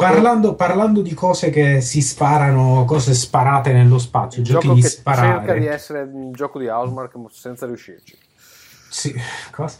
No, allora, Assault Android Cactus è un gioco indipendente fatto da un team di australiani, credo. Ed è uno sparatutto, un po' vagamente bullet hell, ma manco tanto in realtà. Che è in cui si è ai comandi di una fra tipo 8 robottine così, con questo design un po' super deformed, un po' no, è praticamente nulla, è un twin stick shooter in cui però praticamente bisogna premere un bottone per sparare, che sembra una cazzata, però contribuisce ad avere un pizzico a dare uno stile un pizzico diverso a questo gioco. È nulla, è un bullet hell con un bel po' di trovate interessanti fra armi secondarie, bonus. Però un character design veramente la minchia. Il character design è variabile. È tipo il gioco, immaginate le Bratz. Però in un bullet hell. Sì, c'hanno sta cosa, le teste grosse, però per quanto il character design sia quello che è, però la grafica è fenomenale perché è fluidissima, c'ha un mare di effetti, un mare di animazioni, quindi è come anche proprio a livello di polish è veramente fuori parametro, cioè è un gioco da AAA in quanto a cura dei dettagli. E poi c'ha un sistema di gioco molto interessante, perché se siete fra quelli che si fissano a fare l'high score, questo è un gioco perfetto per voi. Quindi diciamo che non è ai livelli dei migliori giochi di Cave o Treasure, quindi non è proprio al top del top degli shooter, però secondo me se vi piacciono gli sparacchini è un gioco da avere assolutamente, molto interessante, anche con un bel po' di trovate carine. Va bene, vado io inizio con Xenoblade Chronicles X. Hai giocato un po' anche tu, Michele, giusto? Sì. Allora io perché l'ho preso qualche giorno prima di scendere in Italia, poi adesso sono tornato l'altro ieri, quindi non ho avuto ancora tempo di riprenderlo. Ci ho fatto una decina di ore più o meno. Bene, allora due espertoni. Che penso che quel gioco sia tipo il 10% del gioco. Allora, cosa dire? Praticamente hanno preso il capitolo precedente. Allora si parte in un'ambientazione che ricorda tantissimo le praterie del primo, quelle dove si correva sul braccio della Mekon, si chiamava Mekon, uno dei due robot che si erano facevano parte del pianeta, tempi, esatto. Sì. Ha un nome quell'ambientazione, adesso in questo momento non mi viene in mente. Comunque è quella con l'erbetta, il cielo azzurro che si vede anche negli artwork. Allora, fondamentalmente sono partiti da quello e hanno fatto un gioco gigantesco. Poi ci sono altri continenti, quello non è l'unico, sono 5 in totale. E cosa hanno cambiato? Hanno cambiato che l'art dei personaggi è molto diverso da quello del precedente. A me non piace per niente questo nuovo, lo trovo un po' anni 90, proprio scialbo, e li rende insapori e un po', non lo so, senza personalità questi personaggi. Però il problema affligge solo i personaggi umani, che non è proprio irrilevante, però i mostri sono belli, le ambientazioni sono belle, i personaggi umani a me fanno un po' cacare. Cioè tu dici come character design? Sì, brutto. Allora, okay. Sistema è fondamentalmente quello del primo, più complicato, e questo aggiungere complessità secondo me si riflette in tutto il gioco. Cioè ci sono milioni e milioni di menu, a 10 ore di gioco penso di non aver ancora visto tutti i menu del gioco. No, poi ti dico un'altra cosa che ti fa disperare, perché sì, le cose le introducono un po' alla volta, però metà comunque te le devi andare a guardare nel libretto di istruzioni che c'è solo in digitale, perché comunque non te le spiegano nel gioco. E tanto per capire un po' cosa vuol dire quando dico che hanno aggiunto complessità, cioè le abilità hanno cooldown, che insomma è un concetto familiare anche ad altri giochi, poi hanno un cooldown secondario, a un certo punto hanno un cooldown terziario, questo per ogni abilità, per ogni personaggio, ed è solo uno dei vari aspetti del combattimento, perché poi ce ne sono mille tipi. Cioè, che tipo, se uno usa un'abilità di un colore, l'altro usa un'abilità dello stesso colore, allo stesso momento succede una roba. Se uno dice... mi sono annoiato solo. Se uno dice una roba, sì, anche poi il fatto delle, cioè, le classi completamente. Sì. Che poi allora hai non solo i livelli, hai i livelli, poi hai le classi che possono livellare. Si chiamano ranghi, però fondamentalmente sono i livelli delle classi. Poi puoi modificare gli equipaggiamenti, ci sono milioni di equipaggiamenti, puoi finanziare le aziende che producono equipaggiamenti per produrre equipaggiamenti migliori, puoi giocare da solo, puoi andare online, e l'online funziona che fondamentalmente ti possono arrivare degli inviti, e quando li accetti vieni teletrasportato nella partita di altri. Tra l'altro è un meccanismo molto complesso, ricorda quasi Bloodborne, da quanto incasinato è. Ci ho messo un bel po' a capire come cazzo funzionava, e quando mi sono stato trasportato mi hanno trasportato in una missione assolutamente fuori dalla mia portata, perché ero tipo con un mega boss su un'astronave tipo 100 ore più avanti di dove ero, quindi cioè, mi uccideva solo guardandomi. Però ho visto delle cose che erano una figata, che dico ma cazzo, il gioco diventa così poi alla fine. Quindi niente, a un certo punto c'è un modo per aprire tutti i menu contemporaneamente, e lascia sullo schermo una finestra di, giuro, 10 cm di visibilità rispetto a tutti questi cazzo di menu che ci sono, che spero che servano a qualcosa, ma a me paiono estremamente superflui. Non so, io ho speso 10 minuti a cercare di capire se mi piaceva di più perdere gli occhi guardando la televisione grossa e usando lo schermo sul tablet, sul controller, per tenere sotto controllo, diciamo, gli aspetti secondari, o se giocarlo sullo schermo del tablet ignorando la televisione. Vabbè, giocandolo sul tablet non puoi leggere niente di quello che è scritto, perché è tutto troppo, infatti, difficile. È impossibile, quindi siccome sto diventando un anziano bastardo, faccio fatica a leggere la quantità di informazioni che ci sono a schermo, che a volte sono non solo testuali ma anche grafiche, quindi hai tutti, ad esempio, i buff o i debuff da, non dico magari tenere controllo, ma almeno vorresti sapere che cazzo sta succedendo, e perché l'attacco che è 10 minuti che stai mandando in auto-attack non fa più una sega e ti stai venendo picchiato da un calabrone. Quindi l'ho trovato un pochino complesso da questo punto di vista, e discutendo con un paio di persone mi hanno detto lo sai che c'è la possibilità anche di cambiare e modificare i vestiti, ma solo al tipo New Game Plus. New Game Plus, okay. non alla prima run. Sì, ma vuoi fare c'è una quantità di cose Quindi questo è, forse, Tommaso, è giunto il momento di dire che non è più un gioco per noi, perché io una seconda run di questo gioco... Vabbè, io c'è neanche una prima, però aspetta, quello di comparare le statistiche, cioè è veramente tanta roba. Detto questo, una volta che uno accetta che il gioco è così, e devi guardarti i menu e devi capire come funzionano, e ci metterai un sacco di ore, e il tutorial fa cacare. Detto questo, il meccanismo di base a me piace parecchio, cioè combattere è bello, La storia è molto lenta, ma anche le missioni stupide, quelle di fetching fondamentalmente, in qualche modo le trovo interessanti. È un gioco che secondo me non entusiasma, ho visto della gente che si strappava i capelli, ah, più bel gioco di sempre, In realtà è solo perché su Wii U c'è un JRPG e quindi devono in qualche modo giustificare l'acquisto. È un gioco chiaramente con dei problemi di interfaccia, di approccio. Che però, voglio dire, per un gioco giapponese non è esattamente una cosa nuova, No, non è una cosa nuova. Però in questo caso è gargantuesco nella sua ottusità giapponese.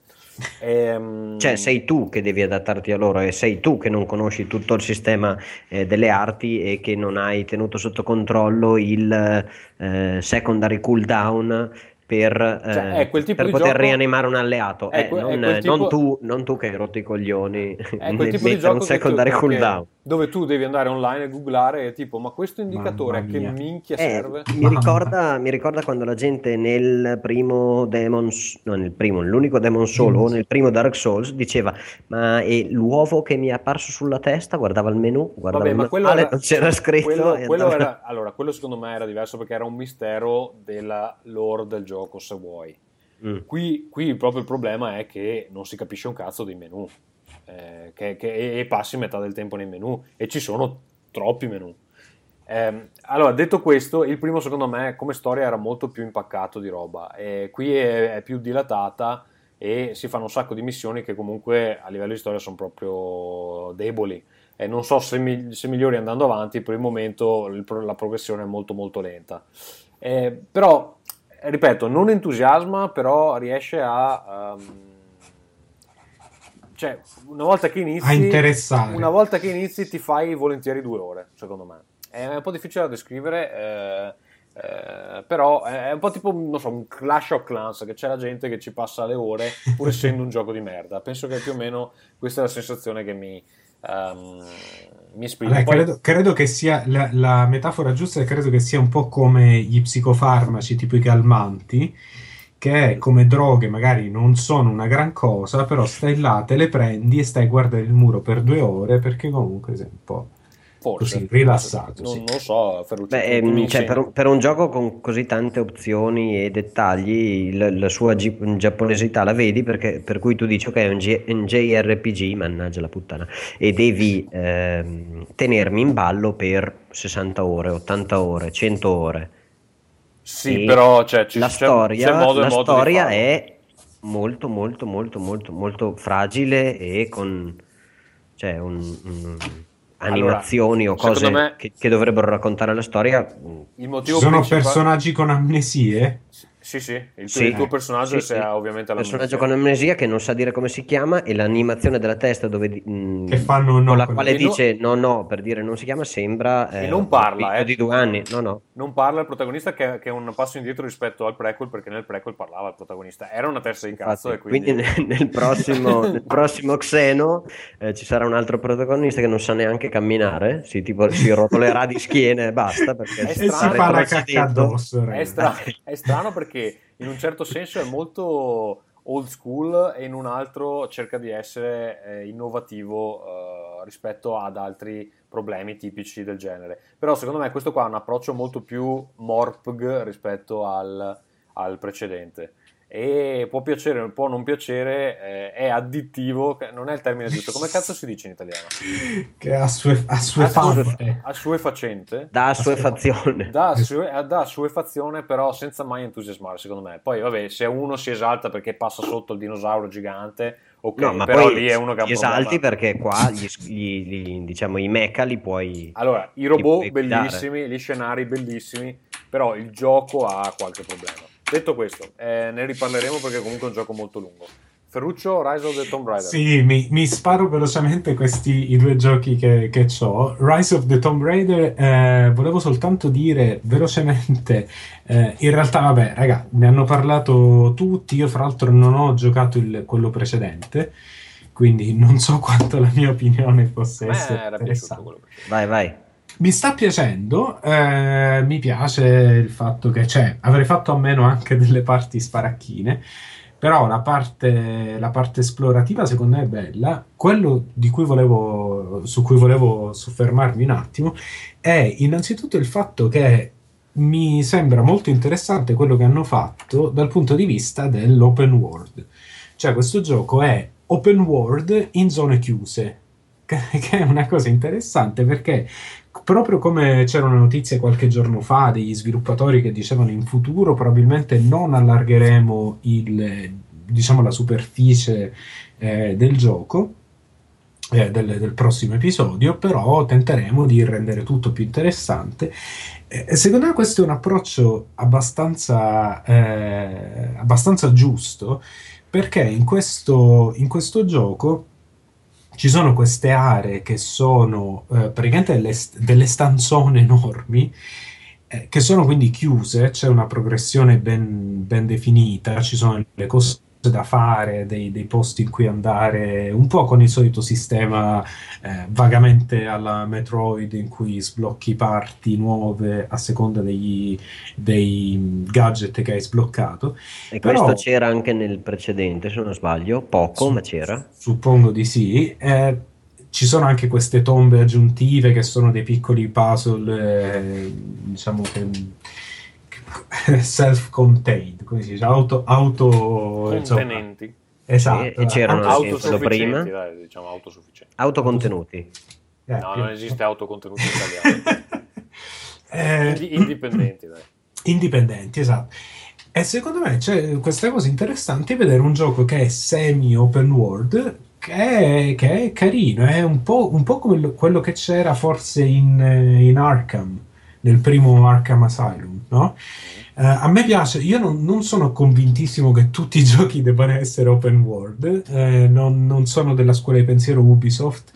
Secondo me c'è un vantaggio nella linearità. A me piacciono i giochi lineari, non ho praticamente nessun problema con i giochi lineari, però mi piace quando ci sono questi giochi in cui non ci si può perdere, però ci sono sempre cose interessanti da fare.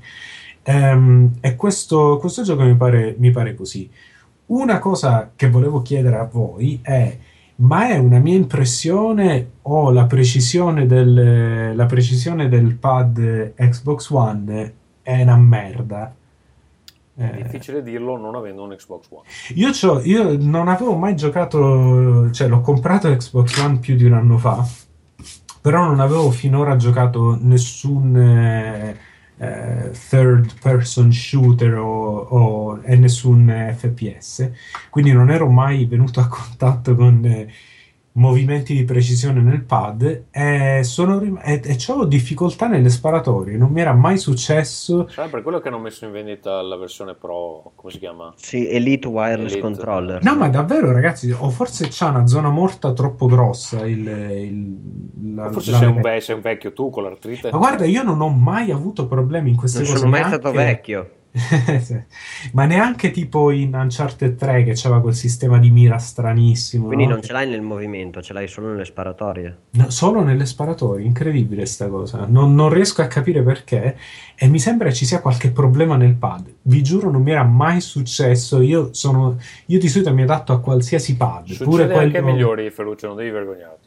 A quest'età pure quello del GameCube secondo me è un grandissimo pad, però vabbè. Detto questo, velocemente anche su TIS 100 vado? Vai. TIS 100, che è un puzzle game, un giochino su Steam, TIS 100, che è praticamente un puzzle game basato sulla programmazione.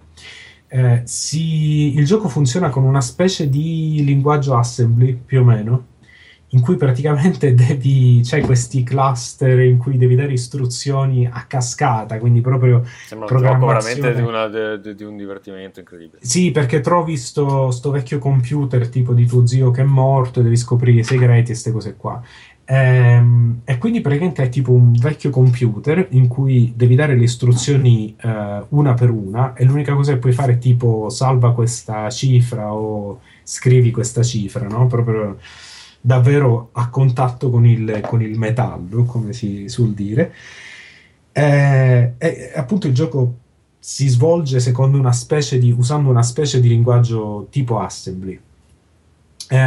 interessante. Secondo me può essere una bella cosa per quelli che sono, che magari hanno interesse a drogarsi. No, vabbè, tipo come sarebbe programmare. Ecco, questo vi dà più o meno un'idea di cosa vuol dire programmare, però insomma in un contesto di gioco, perché è abbastanza, come puzzle è abbastanza interessante, molto intelligente.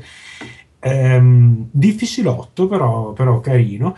L'unica cosa è che la cosa strana che mi è successa è che giocandoci, ogni volta che provo a giocarci, mi ci metto là 10 minuti e appena entro in quel tipo di ordine di idee mi viene voglia di lavorare al mio gioco. Cioè mi chiedo perché cazzo sto qua a giocare, a fare finta di programmare quando posso farlo sul serio, e quindi non sono andato avanti molto perché poi ti mettevi il gioco, signore e signore, il gioco che vi fa venire voglia di lavorare. Esatto. No, capisco, non perché è brutto, ma perché ti faccia pensare a ok, allora questa cosa qua magari se la faccio già di lavoro la posso fare. Sì, esatto, cioè, perché comunque è quel tipo di esercizio di logica che è la programmazione, né più né meno. Va bene, tre veloci. Nuclear Throne, gioco di... Ferruccio, aiutami, Vlambeer, che è stato in Early Access per 1000 anni. Sì, come? Allora, è carino, non è il giocone che mi aspettavo dopo 100 che cazzo, ci stanno lavorando dopo 100 anni di beta testing, esatto. E soprattutto ho dovuto immediatamente togliere lo shaking dello schermo, che è bello, fa folklore, però impedisce di essere preciso con i controlli, visto che è un twin stick shooter e richiede anche una certa precisione. L'ho giocato anche su Vita, visto che è compatibile anche su Vita. Su Vita fa venire i crampi fortissimi, perché comunque richiede... Mano a ragno. Sì, mano a ragno e... la stringe di più di quello che dovresti. Più di 10 minuti. No, perché spari con il grilletto destro e devi avere i... Col dorsale destro? Sì.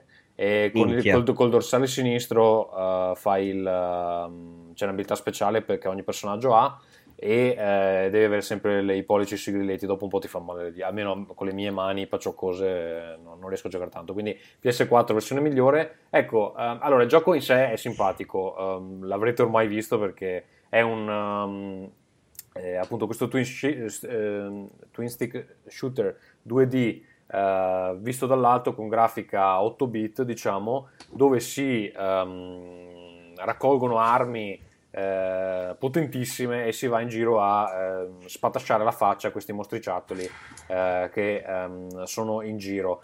Ci sono vari personaggi fra cui scegliere, fra un livello e l'altro si possono abilitare dei modificatori che ad esempio ti permettono di raccogliere più energia quando uccidi un nemico, o ricaricare le armi automaticamente, cose del genere. C'è un po' di management da fare per quanto riguarda le munizioni che vengono sparate e l'energia dei vari personaggi. Fra le abilità speciali, per esempio, si parte con un personaggio che ha l'abilità di fare il roll laterale per schivare i colpi, poi ce n'è uno che si indurisce e diventa una specie di pene di acciaio e riflette i colpi. C'è un altro che usa la forza della mente per attirare a sé le casse dove sono contenute le armi e le munizioni, eccetera. È molto, molto carino, però secondo me lascia molto a desiderare per quanto riguarda la parte competitiva, che mi aspettavo estremamente evoluta. Invece semplicemente c'è la leaderboard degli amici, la leaderboard globale, c'è una run che puoi fare daily e una run che puoi fare weekly, cioè quindi una volta al giorno e una volta alla settimana, che sono fondamentalmente identiche alla campagna. C'è qualche modificatore, però non le ho trovate così diverse. Quindi, uno che ha già giocato The Binding of Isaac, o un altro classico così, sì, cosa fa? È da quelle parti, però secondo me The Binding of Isaac a questo punto è infinitamente superiore. Poi adesso The Binding of Isaac adesso è uscito anche Afterbirth, che aggiunge tutta una serie di roba da torneo, perché... Quello l'hanno aggiunto perché hanno scoperto che la gente faceva le speedrun e quindi hanno fatto un'espansione dedicata a... solo di quella roba lì. Sì. Sì, no, vabbè, ormai Binding of Isaac a questo punto è un gioco enorme. Sì, che poi tra l'altro vi invito a cercare c'è un articolo online che ho letto l'altro giorno perché hanno fatto una specie di ARG, uno di mamma mia, sì. Alternative reality game per degli oggetti di Isaac che praticamente la gente doveva fare le cose nel mondo reale per scoprire. C'era gente in California che cercava sotto i ponti, tipo a Santa Cruz, no? Sì, i barbone che gli dicevano "Ma che cazzo fai?" Esatto. "Ma che cazzo fai?" Ma che tipo lui, cioè, come si chiama? Macmillan, mi pare. Macmillan, che andava lui ad attaccare dei volantini su dei pali della luce e la gente li ritrovava 2 ore dopo e il volantino li mandava in mezzo a una palude a scavare una fossa, cioè delle cose veramente folli. Vi invito a cercare l'articolo, mi pare Kotaku? No, forse era Rock Paper Shotgun, comunque sì. O Kotaku o Rock Paper Shotgun, c'è un articolo su sta roba. Niente, così, va bene. Poi Freedom Wars, RPG giapponese, che era ancora gratuito, credo, se siete in tempo, sul PSN per Vita, molto bello esteticamente. L'idea fondamentalmente è Monster Hunter. Lo segnalo solo perché c'ha questa ambientazione fichissima, secondo me, dove il mondo è controllato da questa società perfetta che si chiama Panopticon. Ce ne sono vari. Praticamente ogni Panopticon, immaginatelo come se fosse una città del mondo. I 5 Stelle, ragazzi. Come i 5 Stelle, esatto. E sono in competizione fra di loro per delle risorse, le risorse scarsissime, no? E l'idea è che qualsiasi cosa un cittadino faccia è proibita. Ogni volta che fai una cosa proibita... 5 Stelle, sì. Allora è la Svezia, scusa. Esatto, ogni volta che fai una cosa proibita ti danno degli anni di galera. E lo vedi che è la Svezia. Per esempio, il protagonista inizia il gioco che un mostro lo prende, lo riempie di sberle in faccia e lui perde la memoria, anche in questo caso, e prende 1 milione di anni di galera. Per saldare il suo debito con la società deve compiere delle missioni per conto del Panopticon e contribuire così alla gioia generale di questa società. Ma c'è qualcosa di marcio qua, vero, Tommaso? Esatto. Ma poi è fighissimo perché sei in galera e non puoi addormentarti, perché se ti addormenti ti danno anni di galera extra. E se ti appoggi sul lato ti danno degli anni di galera extra. Ma come? No, l'ambientazione è veramente una figata, quindi se avete l'opportunità di provarlo è veramente carino. E tutto questo con il character design classico? No, è molto bello, è quasi cel shaded, però sì, vabbè, giapponese, insomma. Puoi crearti il tuo pettinati stronzi. Sì. Puoi crearti il tuo personaggio. Ecco, una cosa carina nel combattimento, come siamo anziani, sono pettinati stronzi. Una cosa carina nel combattimento è che voglio la pensione, bastardi. È che i protagonisti hanno quest'arma che si chiama Thorn, che è fondamentalmente una specie di rampino che possono utilizzare per tirar giù i mostri più grossi o attaccarsi alle pareti o addirittura ai corpi dei mostri. Quindi tu ti puoi sparare su, non so, al braccio di un mostro gigantesco e poi con la spada gli tagli il come braccio. Just Cause. Esatto, okay. Tipo così. Quindi, vabbè, soprattutto se l'avete scaricato gratuitamente e non l'avete ancora provato, al di là di questo nome di merda, che c'è un gioco interessante nascosto lì sotto. Che in Giappone, in quanto a nomi di merda, voglio dire. Però Freedom Wars mi immaginavo proprio una roba tipo America Fuck Yeah, hai presente? Sì. Vabbè. E niente, poi Tales of the Borderlands arrivo tardi, perché l'ho comprato solo in sconto, perché a me di Borderlands non è mai fottuto un cazzo. Però Tales of the Borderlands è il gioco di Telltale che aggiunge questa dimensione narrativa al mondo di Borderlands ed è veramente bello. Ho giocato solo il primo episodio, è molto lungo, è un po' più lungo dello standard solito, ci ho messo 2 ore e mezza magari per farlo. Fa ridere e c'è anche qualche elemento di gameplay che lo differenzia un po' dai Game of Thrones, eccetera, è proprio roba light. Però perché non ci può essere l'azione folle di un Borderlands dentro un gioco Tales. No, non c'è fondamentalmente. Però ad esempio c'è il protagonista ha tipo un impianto cibernetico che gli permette di attivare una specie di scansione alla Metroid, per intenderci, e puoi fare delle cose con quella cosa lì. È tutto là la differenza. Schiacci il tasto ed esce lo spaccino. Fondamentalmente. Però fa ridere e ricorda un sacco l'ultimo Mad Max, che se avete visto addirittura avrete apprezzato. Sì, la storia del primo è abbastanza film dell'anno, fra l'altro, se non l'avete visto, che insomma io direi che forse il film dell'anno era Star Wars, ragazzi. No, un cazzo, no, amico mio, film di merda dell'anno. Va bene, Star Wars carino, però tutto non... qui direi abbiamo un'email di posta, io direi di chiudere questa email, quella è bellissima, esatto, è un'email che dobbiamo assolutamente leggere, quindi andiamo alla posta.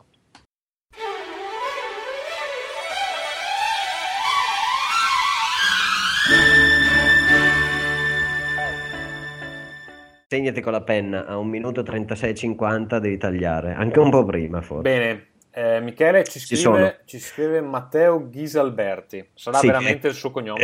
Chiaramente un nome finto è ovviamente Vito. Cari amici di Rincast, è passato molto tempo dall'ultima volta che vi ho scritto, ricordo ancora quei momenti, erano i tempi d'oro di Rincast, erano i tempi delle Nerd Coop come Cristo comanda, erano i tempi in cui Ferruccio e Vito erano ancora disposti a sottostare al dispotismo di Gazzu per un fine più grande, per un sogno. Oggi, ditemi, cosa siete?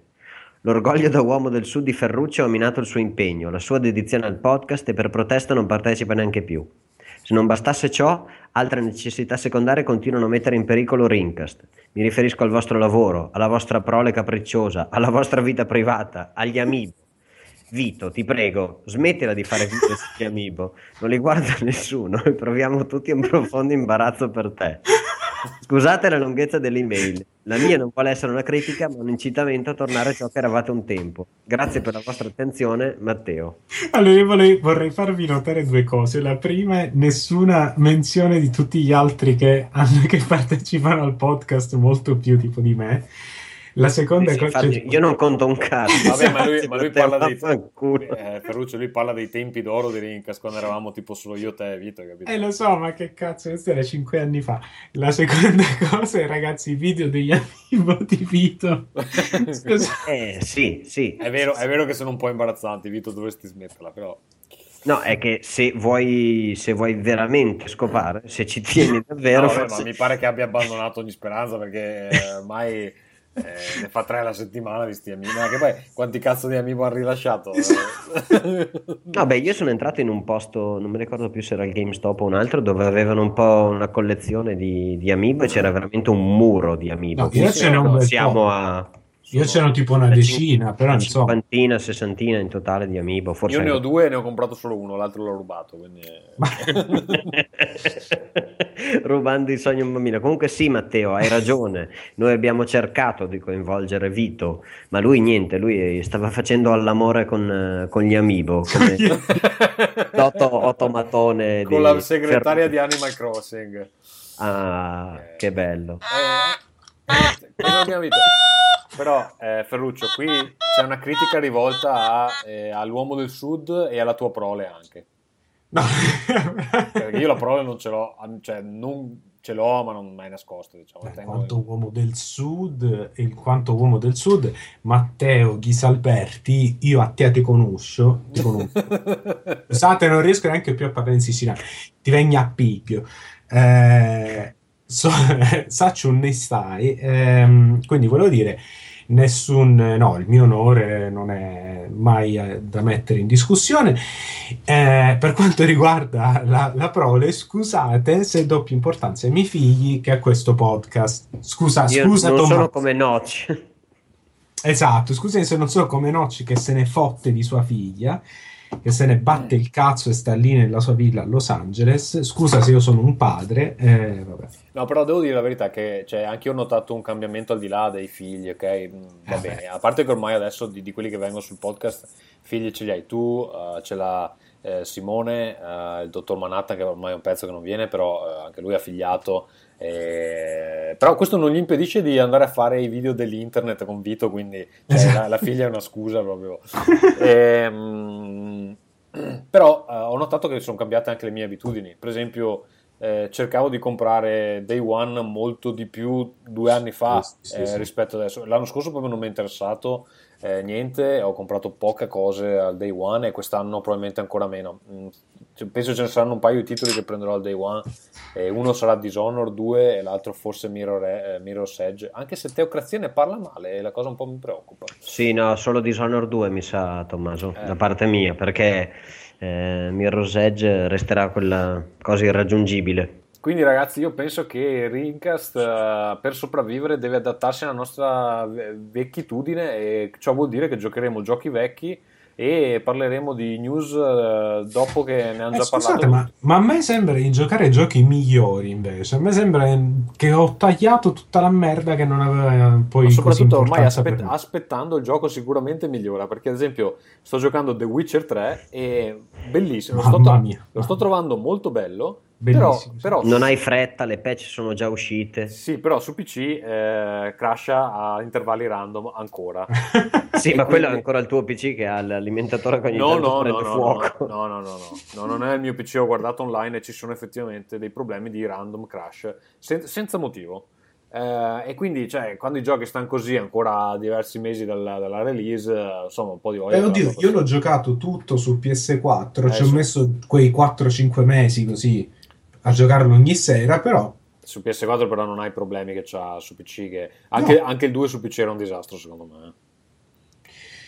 Oddio, io il 2 l'ho giocato senza grossi problemi su PC, su PS4 il 3, sì, vabbè, c'ha i soliti baghettini, tipo che ogni tanto vedi un uomo cavallo che sta lì, no? Sai, tipo sai che ti capitano le animazioni strane della gente che cammina per aria e ste cose qua, gente che cavalca, sì, però senza cavallo. Girato in diagonale. Sì, no, sì, sì, queste cose qua, però per esempio anche uno che si compra non so, Splatoon adesso ha un gioco migliore di quando Splatoon era uscito. Sì, sicuramente. Magari adesso ti menano fortissimo. Esatto, perché ormai prova adesso a cominciare. Sono rimasti quelli bravi, però ad esempio noi non siamo in questo modo, non siamo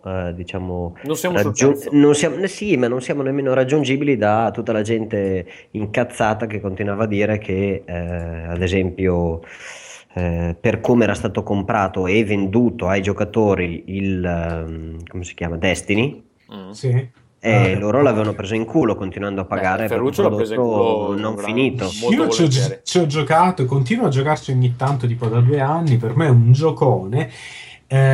Una delle cose belle di invecchiare anche che non c'è quell'atteggiamento lì di frignone, ma che cazzo sto gioco. Che palle, sono videogiochi, ragazzi, divertitevi, non vi divertono, non rompete i coglioni, eh? Sì, esatto, soffri meno di coso, soffri meno di hype, che è una cosa che ho imparato ad apprezzare. Cioè io sì. ho talmente poco tempo che l'hype non ha il tempo di raggiungermi sui social media o da altre parti, quindi io me ne sbatto allegramente la ciolla, perché non mi arriva e non ho... Esiste un mondo senza hype. Parlando con Tagliaferri mi diceva: anche noi siamo bombardati e anche noi qualche volta facciamo queste cose qua, ma io mi ricordo le home page di multiplayer.it, adesso faccio un nome così, ma erano tutti uguali, in cui la notizia era: rivelato come sarà il nuovo menu di pausa di GTA 5 per PS4. Cioè, queste non sono più notizie, non è più hype e altro. Io di queste cose, del fatto che ne sono lontano per una questione di tempo, di attitudine, o anche del fatto che a un certo punto devo arrendermi a me stesso e dire tutto GTA 5 non lo giocherò perché non ho tempo, ne sto lontano e sto meglio. Quindi siate anziani anche voi, non rompete sempre i coglioni. E sì, Vito, torna a casa. Ma in realtà stavolta mi ha detto non mi invitare a ogni puntata, che sennò si rovina un po' l'effetto. Quale effetto? Sorpresa, adesso fa lo speciale, però vabbè, è già venuto un paio di volte di fila, quindi ci sta, insomma, che se ne vada a fanculo stavolta, poi tornerà la prossima magari. Va bene, io direi che per questa sera abbiamo dato. Vi ringrazio amicici da casa, vi ringrazio Ferruccio e Michele. Questi sono i vostri nomi, mi pare di ricordare. E niente, dai, cerchiamo di fare un altro podcast insieme prima di 9 mesi. Ciao, sì. Amici. Ciao. Ciao, siamo a casa, Giubecca.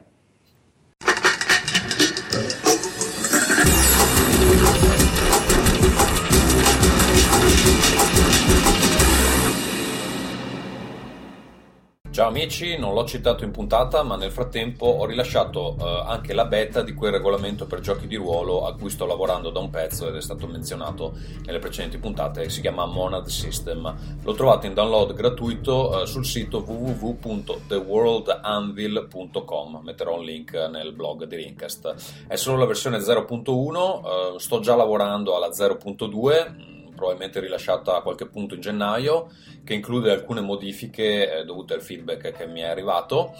Nel frattempo potete andare sul sito, scaricarla, darci un'occhiata, e se avete voglia di mandarmi del feedback, se vi interessano i giochi ruolo a tavolo, mi fate un piacere. Per quanto riguarda Rincast, potete inviarci email a rincast@gmail.com. ultimamente non ne sono arrivate molte, più che altro per colpa nostra, perché insomma non abbiamo registrato un granché. Comunque se le mandate le leggiamo. Trovate tutti gli aggiornamenti sul blog di Rincast, che è www.rincast.it, da lì ovviamente ci potete ascoltare in streaming o scaricare l'episodio in mp3. Su Twitter ci trovate a www.twitter.com/rincast, su Facebook, iTunes e G+, ci trovate cercando semplicemente Rincast. È tutto, alla prossima. Rincast.